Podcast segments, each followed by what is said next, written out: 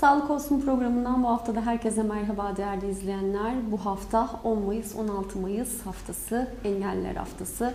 Biz de bu haftaya e, yönelik e, Engelliler Konfederasyonu'ndayız. E, yaklaşık bir yılı aşkın süredir yürütülen örnek bir proje var.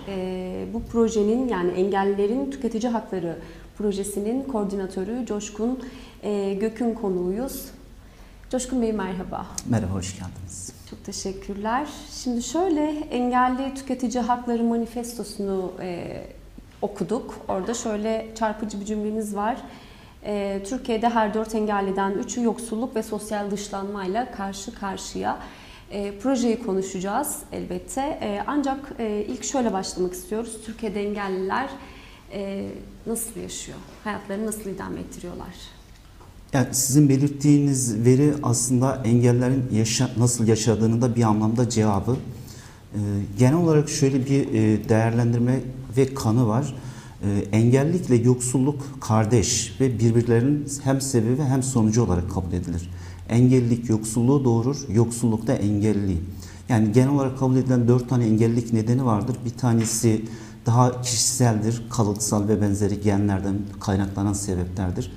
Diğer üçü birisi annenin hamilelik döneminde yeterli beslenmemesi, diğeri çocuğun çocukluk döneminde yeterli beslenmemesi, üçüncüsü de iş kazaları, engelliğin en önemli sebepleri.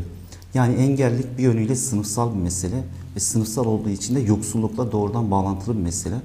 Böyle olduğu için de Türkiye'de ve genel olarak dünyada e, dünyada bu oran daha düşük ama Türkiye'de her dört engelden üçü toplumun dışında kalıyor. Yoksullukla boğuşuyor, yoksulluk içerisinde yaşıyor ve yoksulluk içinde yaşadığı için de toplumdan dışlanıyor. Yoksulluk içerisinde olması ya da toplumdan dışlanması nelere sebep oluyor? Eğitim sürecinin dışında kalıyor. Türkiye'de engellerin %70'ine yakını eğitim sürecinin dışında. Türkiye Avrupa'da engellerin okullaşma sürecini en erken terk ettiği ve okullaşmanın terkinin en yüksek olduğu ülke. Engeller istihdam sürecinin dışında kalıyor. Yoksullukla, to toplumsal dışlanmaya maruz kaldığı zaman. %78 düzeyinde Türkiye'de engeller işsiz veya eğitim süreci, sağlık sürecinin dışında kalıyor. Kültür sanat etkinliklerine katılamıyor. Bunun bir devamı olarak da bizim projemizle ilgili konu e, engeller ihtiyaçları olan tüketim malzemelerine, hizmetlerine ulaşamıyor. Engeller yoksulluk ve toplumsal dışlanmaya maruz kaldığı zaman. Yani bize göre e, genel olarak bir tüketici hakları nedir sorusu sorulduğu zaman ve bir sıralama yapıldığı zaman ilk sıraya şunun yazılması gerekiyor. Bir insanın insan onuruna yaraşır bir şekilde yaşamını devam ettirebilmesi için ihtiyacı olan mal ve hizmetlere ulaşabilmesi tüketici haklarının evrensel ilkesidir. Engeller eğer yoksulluk içerisindeyse, toplumsal dışlanmaya maruz kalıyorsa demek ki insan onuruna yaraşacak mal ve hizmetlere ulaşamıyor, ihtiyaçlarını karşılayamıyor. Yani gıdaya ulaşamıyor, sağlıklı barınmaya ulaşamıyor, kültür sanat faaliyetlerine ulaşamıyor, tatil imkanlarına ulaşamıyor. Yani Türkiye'de 1990'larda hane içinde yaşayan kişi sayısı 5.4 civarında. Şu an Türkiye'de engelli ailelerindeki nüfus oranı 5'in üzerinde. Yani engelliler toplumdan 30-40 yıl önce geride yaşıyorlar. Mesela hane içerisinde yaşayan kişi sayısı açısından. Hane içinde yaşayan kişi sayısı fazla olunca giderler fazla oluyor. E, çalışan insan sayısı az olduğu zaman gelir az, gider fazla. Ve bu da yoksulluk demek. Temel ihtiyaçların karşılanmaması demek. Bizim projemizin aslında bir çıkış noktası burası. E, bir yıl aşkın süredir e, projeyi başlattınız. Ankara e, Uygulama Merkezinizmiş. Program tabii başlamadan e, önce öğrendik. E, bir hangi ihtiyaçtan çıktı diyecektim ama tabii bunu e, cevapladınız. Ankara'da nasıl çalışmalar yapıyorsunuz somut olarak? E, Türkiye'nin diğer illerinde neler yapıyorsunuz? Biraz projeye dair bilgiler verir misiniz? Tabii. Yani aslında söylediğim bu temel e, gıda, mal ve hizmetlere ulaşamama bütün engelliler için söz konusu olan bir durum. Hatta aslında bütün toplum için söz konusu olan bir durum ama engeller e, homojen bir yapı değil. Yani heterojen bir yapı. Her engel grubunun engel grubunun içerisinde yaşadığı bölgelere göre engel grubu içerisinde cinsiyet farklılıklarına göre değişen sorunlar ve ihtiyaçlar var. Yani görme engellilerin farklı ihtiyaçları, işitme, ortopedik engelli, zihinsel engelli hepsinin farklı ihtiyaçlar var. Her engel grubunun da kendi içerisinde farklı bölmelere göre ihtiyaçlar söz konusu. Bu az önce söylediğim temel olarak ihtiyaçların karşılanması herkesi için geçerli olan bir şey. Ama bir de engel grupları ve engel grupların içindeki durumlara göre değişen tüketici ihtiyaçları var. Bizim projemiz aslında bu iki konuyu kapsıyor. Bir, temel ihtiyaçlara ulaşma. ikincisi de farklı engel grupları ve engel grupları içindeki ihtiyaçların karşılanması. Ee, Her engel grubunun tüketici olarak farklı ihtiyaçları var. Görme engellilerin örneğin satın aldıkları bir malın içeriğini bilme, fiyatını bilme, onu kullanabilme gibi ihtiyacı var. Ortopedik engelli birisinin mekanları, mekanların hi- hizmetlerin sunulduğu ya da malların satıldığı mekanlara erişebilme ihtiyacı var. Örneğin çöl yaklıların glutensiz gıdaya ihtiyacı var. PKO'luların proteinsiz gıdaya ihtiyacı var. Türkiye'de yani 10 milyon civarında engelli yaşıyor ve 10 milyon engellinin birbirinden gerçekten farklılaşan ihtiyaçlar var tüketiciler olarak. Ve Türkiye'de mevzuat anlamında hiçbir şey yok. Bir 6502 sayılı tüketicinin korunması kanunu var Türkiye'de. Bir de engellileri hakkında kanun var. Bu ikisinde de engellerin birer tüketici olduğu, tüketici olarak haklarının olduğuna dair hiçbir kelime dahi yok. Tüketici kanununda sadece engelliler rencide edici reklam yapılamaz diyor.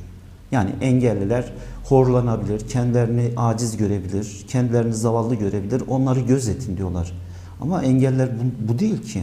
Engeller herkes gibi hakları olan, o hakların karşılanması gereken insanlar. Bi- Biz herhangi engelli olmayan birisi bir marketten gidip parasıyla bir bisküvi nasıl satın alabiliyorsa bir körün de görmeyenin de o markete aynı olanaklarla gidebilmesi, o bisküvinin yerini bulabilmesi, o bisküvi bir sürü bisküvi varsa onun içerisinde kendisine uygun içerikte, fiyatta hangisi varsa onu bilmesi ve benim gibi rahatlıkla parasını verip bisküvisini alıp çıkabilmesi gerekir. Bizim projemizin şeyi temel konusu bu. Biz diyoruz ki Türkiye'de engeller var. Engeller herkes gibi eşit yaşama haklarına sahip, eşit şart olanaklara sağlanması hakkı var. Devletin de bunu sağlama gibi bir zorunluluğu var. Devlet yasalarıyla bunu güvence altına alsın ve bu doğrultuda harekete geçsin. Proje temel olarak bunu sağlamak ya da bu konuda bir farkındalık oluşturmak amacıyla başlatıldı. Şu an başlangıç düzeyindeyiz. Bir yıl oldu proje başlayalı ama başlangıç düzeyinde sayılması gereken bir durum. Çünkü Türkiye'de ilk ve Avrupa düzeyinde de bu, düz- bu, bu çapta e, engellerin tüketici hakları konusunda bir çalışma yapılmış değil. E, ilk kez yapıldığı için birçok sorunu çözme gibi bir imkan yok. E, başlangıç olarak karar vericilerde, sivil toplum örgütlerinde, engellilerde farkındalık yaratmaya çalışıyoruz. Ee, Çalışmamızın bir ayağı yurt dışında. Ee, Türkiye'de mevzuat anlamında, uygulama anlamında çok fazla bir şey yok. Yurt dışında bir şeyler var mı diye yurt dışındaki uygulama örneklerine, mevzuatlara bakmaya çalışıyoruz. Oralarda iyi şeyler varsa onları Türkiye'ye getirelim diye. Çalışma Var mı peki yurt dışında iyi örnekler? aslında Somut çok örnekler. fazla yok. Çünkü yani az önce söyledim ya bu çalışma Türkiye değil ki Avrupa'da Avrupa düzeyinde de ilk sayılabilecek bir çalışma. Eğer daha öncesinde herhangi bir alanda, bir ülkede bir çalışma yapılmamışsa, birileri bir hakkın peşine düşüp onu kovalamamışsa orada hakkı yok demektir. Aslında biz bu ezberle hareket edebiliriz. Ee, çok tekil şeyler var, örnekler var. Ee, örneğin İspanya mevzuatında engelliler diğer dezavantajlı gruplarla beraber sayıyor ve tüketiciler olarak gözetilmesi gerektiği söyleniyor. Bu iyi bir şey ama çok yetersiz bir şey. Sıfıra yakın denilebilecek bir şey. Çünkü sadece engeller demek yetmiyor. Engellerin az önce söylediğim gibi bir sürü farklı katmanı var ve hepsinde birbirinden farklı ihtiyaçlar var. Onların hepsini gözetecek bir mevzuatın düzenlenmesi gerekiyor. Ee, yaklaşık 13 aydır projeniz başladı. Başındayız dediniz ama yine de değişen bir şeyler var mı diye e, açıkçası merak ediyorum. Bir de şöyle manifestonuzda tabii talepleriniz var. Taleplerinize dair de e, bunları da konuşacağız da engelli bir vatandaşın bağımsız yaşamasının ne kadar mümkün? Yani eşit ve tam katılım hayata. Yani tam bu bağlamda belki de taleplerinizi burada alabiliriz. Yani ne şekilde bağımsız, bağımsız olacak? yaşama dediğim Hem- şey Hı buyurun. hı. Hem mevzuatların değişmesi, yasanın değişmesinin önündeki engel hem de aslında topyekün e, sistemin değişmesini sanıyorum. Böyle mi?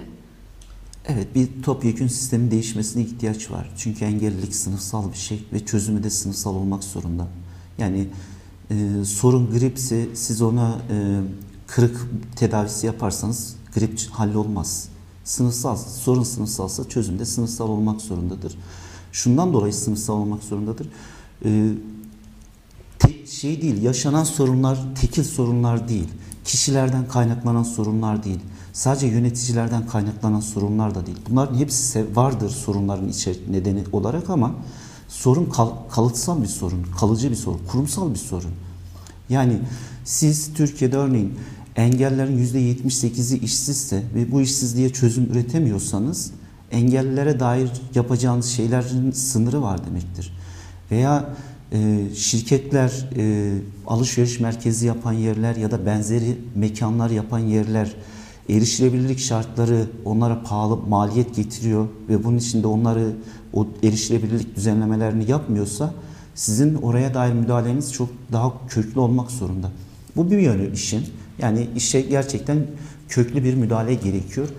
Bağımsız yaşama meselesi de engelliliğin başlangıç noktası. Yani bazı inançlara göre e, işte hayat Adem'le Havva'dan başlıyor. Diğer bir düşünceye göre sudan başlıyor falan. Engellilik içinde yaşam erişilebilirlik ve bağımsız yaşamla başlar. Bağımsız yaşam yoksa engelli birisinin öncesi yoktur. Önceki hayatı yoktur. Bağ, birilerine bağımlılıktır. Eve hapsolmaktır. Yatağa hapsolmaktır. Dışarıyı görememektir. Hiçbir şeye dahil olamamaktır. Bağımsız yaşam bu anlamda engelli bir bireyin hayatının başlangıcı. Türkiye bu konuda oldukça geri durumda. Mevzuat anlamında oldukça aslında iyi sayılabilecek durumda.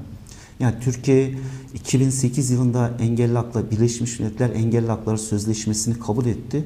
O sözleşmenin temel ruhu her şey herkes için erişilebilir olmalıdır.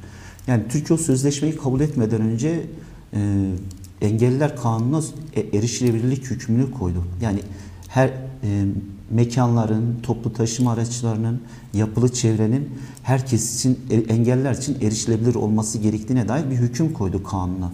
Yani uluslararası alandan bir adım daha öndeydi aslında Türkiye mevzuat anlamında.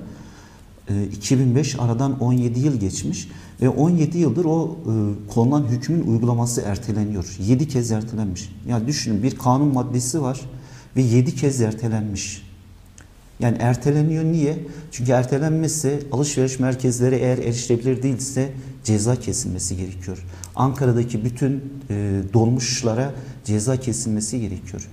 En son e, erişilebilirlik hükmünün uygulanması ertelendiği zaman dolmuş şoförleri odası kutlama mesajı yayınladı.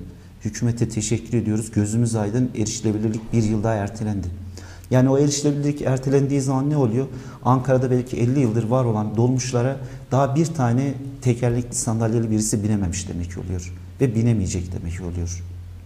Ankara'da ne kadar engelli var sayısını biliyor musunuz?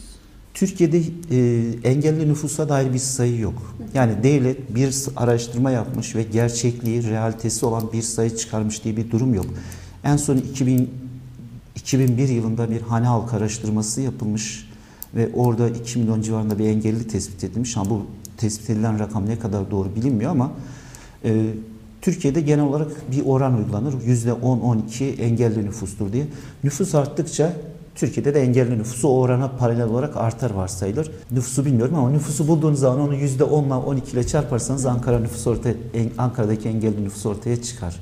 Nüfusun ne kadarının engelli olduğu önemli bir konu ama biraz daha önemli olan şey sokakta görünen engelli sayısının ne kadar olduğu.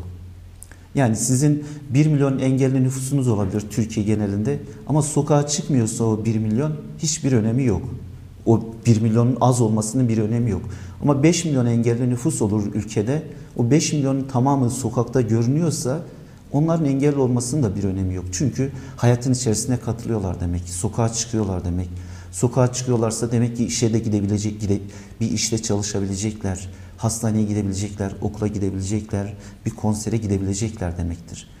Yani burada kritik olan şey ülkedeki engelli nüfusu ne kadardan ziyade sokakta engelli ne kadar görünüyor. Yani siz taşra illerine gittiğiniz zaman sokakta görünen engelli insan sayısı azalır. Çünkü oraların çevre düzenlemesi görmeyen birisinin, ortopedik engelli birisinin, tekerlekli sandalyeyle hareket eden birisinin hareketine uygun değil. E, zihinsel engelliler orada güvende dışarı çıkamazlar. Onlar ne kadar dışarı çıkmazlarsa o ilde engelli yoktur, kabul olur, varsayım yapılır. Ee, buradan şöyle peki devam edelim. Ee, Türkiye'nin başkentindeyiz, Ankara'dayız. Yani şehirler ve kentleşme artık gitgide her yer birbirine benziyor. Tabii daha e, gelişmeyen yerler vesaire de var ama projeyi de Ankara'da yürüttüğünüz için belki de. E, engelli vatandaşlar e, Ankara'da şehir mimari bu dokudan e, her vatandaş gibi istifade edebiliyorlar mı? Nasıl zorluklar yaşıyorlar? Talepleri ne? Örneğin e, ne zamandı? Geçen yılda e, görmeyen birisi Ankara metrosunun altında kalarak öldü. E, yani orada e, görmeyen birisinin metro raylarına geldiğini gösterecek olan bir engelleme olmadığı için, bir belki küçük bir yükselti olmadığı için rayların altına düştü ve öldü. Yani ray, metro ezdi engelli kişi. Yani Ankara'daki en iyi ulaşım aracı olarak örneğin metroyu varsayarız. Çünkü her tarafa trafiğe takılmadan gidiyor, hızlı gidiyor vesaire. Ama orada bir engelli öldü, kör birisi öldü. Yani e, biz vak, e, iki yıl önce e, Çankaya'da 500 tane noktanın e, erişilebilirlik incelemesini yaptık, araştırmasını. 500 noktayı tek tek inceleyerek işte bu 500'ün içerisinde kamu kurumları, hastaneler, okullar, lokantalar, e, oteller, parklar, üst geçitler yani yapılı çevrenin tamamını kapsayacak bir inceleme yaptık. Yani sanırım yüzde 80 Ankara'nın Türkiye Ankara Türkiye'nin başkenti, Çankaya'da oranın başkenti. Yüzde 80 genel olarak yüzde 80 erişilebilir değil.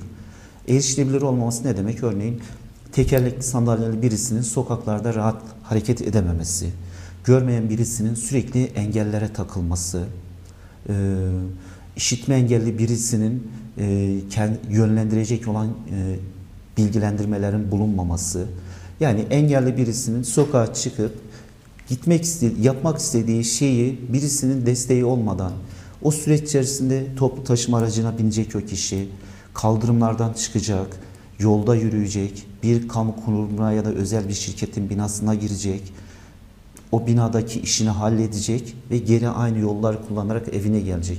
Bu süreci birisinin desteği olmadan yapabiliyorsa o şehir engelliler için engelli dostudur, erişilebilirdir. İnsan onuruna yaşanır bir, yaraşır bir şehirdir. Burada şu yön de önemli. Yani biz engelli bir kişi bunların hepsini başkalarının desteği olmadan yapabilmeli diyoruz ama eğer o şehir engelli birisinin onları yap, bağımsız olarak yapmasını sağlıyorsa sadece engelliler için e, uygun bir şehir değil, aynı zamanda yaşlılar için uygun bir şehir demektir. Hamile kadınlar için uygun bir şehir demektir. E, bebek arabasıyla hareket eden aileler için uygun bir şehir demektir. Turistler için uygun bir şehir demektir kargo işçileri için, yük taşıyan işçiler için uygun bir şehir demektir. Çünkü engellerin için yapacağınız bütün düzenlemeler bunları da kapsıyor. Bunlar da aynı ihtiyaçları var çünkü. Bir kaldırımda rampanın olmasına yaşlı bir insanın da ihtiyacı var. Bir yük taşıyan işçinin de ihtiyacı var. Yani buradaki kritik nokta şurası. Engeller için yapılacak olan şeylerin hepsi toplumun tamamını ilgilendiriyor. Toplumun tamamını kapsıyor. Onların da ihtiyaçlarını gideriyor. Hı hı. Konuşmanın başında şöyle e, başladınız. Engellilik eşittir. Daha doğrusu engellilik ve, ve yoksulluk kardeştir. kardeştir dediniz. Tabii pandemiyle birlikte yaşıyoruz. Her ne kadar maskeleri e, bakanlığın e, açıklamasıyla terk edilmiş olsa da tabii yine de maske elzem ve kullanılması önemli hala çünkü pandemi devam ediyor etmekte. Şu soruyla son vermek isterim programa. Pandemide engelliler yani aslında şu anlattıklarınızdan e, çıkarım sağlayabiliyoruz. Hiç de kolay yaşamamışlardır sanırım. Nasıl yaşadılar, yaşayabildiler? Elinizde ulaşan bilgiler var mı? Ya da Ankara'daki engellilerle yan yana geldiğinizde e, nasıl şeyler anlattılar? Açıkçası merak ettik. Yani pandemide e, birincisi e, bilgi erişmeye ihtiyaçların karşılanması yönüyle bir sorunlar yaşandı. İkincisi e, temel ihtiyaçların karşılanması yönünden örneğin başlayabiliriz. E, erişilebilirlik konusunda işte Sağlık Bakanlığı'nın ya da e, kamu kurumlarının sağladığı bilgiler vardı topluma. E, işte şuralar, şu bölgeler risklidir ya da şunları yapmanız gerekiyor diye. Bu bilgilerin örneğin işaretli çevirisi yapılmadan e, topluma sunulmuş olması işitme engellilerin özellikle pandeminin ilk dönemlerinde e, yeterli bilgiye ulaşamamasına neden oldu. Bu sağlık açısından büyük bir riskti. Veya e, risk haritaları yayınlanıyordu. Risk haritaları görmeyenler için erişilebilir formatta değildi. Yani sesli betimlemesi yapılmıyordu ve herkes bir yerlere giderken o risk e, özellikle pandeminin ilk dönemlerinde o risk haritasına göre sokak seçiyordu insanlar. Şu sokak daha yoğun oradan gitmeyelim diye. Bu bilgiye görmeyenler ulaşamıyorlardı. Ee, görmeyenlerin diğer bir yaşadığı sorun örneğin onlar dokunarak e, hareket edebiliyorlar. Yani yapmak istedikleri her şeyi dokunarak yaparlar. Yani merdivenden inerken e, trabzana tutunmak zorundadırlar. Bir şeyin ne olduğunu anlamak için dokunmak zorundadırlar. O süreçte görmeyenlere yönelik e, bir desteğin sunulmaması, yerel yönetimler veya hükümet tarafından yardımcı desteklerin sunulmaması onların dokunmalarından dolayı, görmeyenlerin dokunmalarından dolayı daha fazla virüse maruz kalmalarına sebep olmuştur. Onları daha savunmasız hale getirmiştir. E, pandeminin diğer bir yönü e, insanların sağlıklı beslenmesi, hijyenik ürünlerine ulaşabilmesi, hijyenlerinin sağlanmasıdır. E, o süreçte e, yerel yönetimlerin yaptığı çalışmalar olmuştur ya da e, alo vefa hattı kurulmuştur. Ama bunlar Türkiye'de zaten engelli sayısını bilmeyen bir devlet mekanizmasının o insanların ihtiyaçlarını karşıladığını söylemek çok da mümkün değil. Ee, daha detaylandırılabilir. Örneğin engelli kadınların e, cinsel sağlıkları ya da sağlık e, ihtiyaçlarının karşılanması konusunda e, sorunlar olmuştur. Öz bakımlarını yapmak konularında görme engelli kadınların özellikle. Çünkü başkalarından destek almak zorundadır onlar ve pandemi şartlarında kimse başkalarının evine çok rahat gitmiyordu ve o ihtiyaçlar bu anlamda karşılan, karşılanmakta zorluk yaşanmıştır. Başka birisi örneğin kan takviyesi yapılması gereken talasemi hastaları var. Sağlık hastane, hastanelerin pandemi dışında bütün hizmetlere kapatıldığı dönemler olmuştur. O dönemde örneğin kan takviyesinin yapılmaması onlar için ölüm riski yaratan bir sebep, durum yaratmıştı. E, evde e, o takviyeler yapılamamıştı veya diyaliz hastalar için benzer bir durum geçerli. Hastaneye gitmek zorunda kalmışlardır ama hastaneler kapalı olduğu için o sağlık hizmetlerinden faydalanamamışlardır. E, bunlar yani şey çoğaltılabilir. Farklı engel grubuna göre ihtiyaçlar çoğaltılabilir. Ama genel olarak engellilere yönelik bu pandemi döneminde yapılan şeyler yeterli midir diye düşündüğünüz zaman kesinlikle değil. Yani biz geçenlerde Ankara'daki merkezi e, ilçelerin pandemi döneminde engellilere yönelik yaptığı çalışmaları e, araştırmıştık. Bir raporu yani çıkardık onunla ilgili. Yani yapılan şeyler koli yardımlarının ötesine geçen şeyler değil. Yani pandemiyi kapsayan dönemde Ankara'daki merkezi ilçelerin yaptığı şeyler ya koli yardımı ya da işte e, şu kaldırımı şöyle yaptık, burayı şöyle yaptıktan ibaret. Yani pandemiye özgü ve engellerin özel ihtiyaçlarını karşılayan çalışmalar yapılmamıştır. Mesela Türkiye'de şu e, pandemi başlayalı iki yıldan fazla oldu. Daha uygulanmadı ve maskeler kalktı. E, şeffaf maske işitme engelliler için. Yani işitme engelliler, işitme engelliler ve sağırlar e, karşısındakinin dudağını okuyarak iletişim kurabiliyor. Ve iki yıl boyunca Türkiye'deki bütün insanların dudakları kapalı oldu. Yani birçok yerde e, işitme engelli örgütleri şeffaf maske kullanılması için girişimlerde bulundu ama devlet bunu görmedi, duymadı ve bu konuda hiçbir adım atılmadı. Projeniz devam edecek. Projemiz e, Haziran ayının sonunda tamamlanacak. Hı hı. E, ama proje tamamlanmış olacak. Çalışma devam etmek zorunda çünkü yani e, bir adım atmış olduk. Türkiye'de ve Avrupa düzeyinde ilk kez yapılan bir adım atmış olduk. Yani bunun burada bırakılmaması gerekiyor, ilerletilmesi gerekiyor.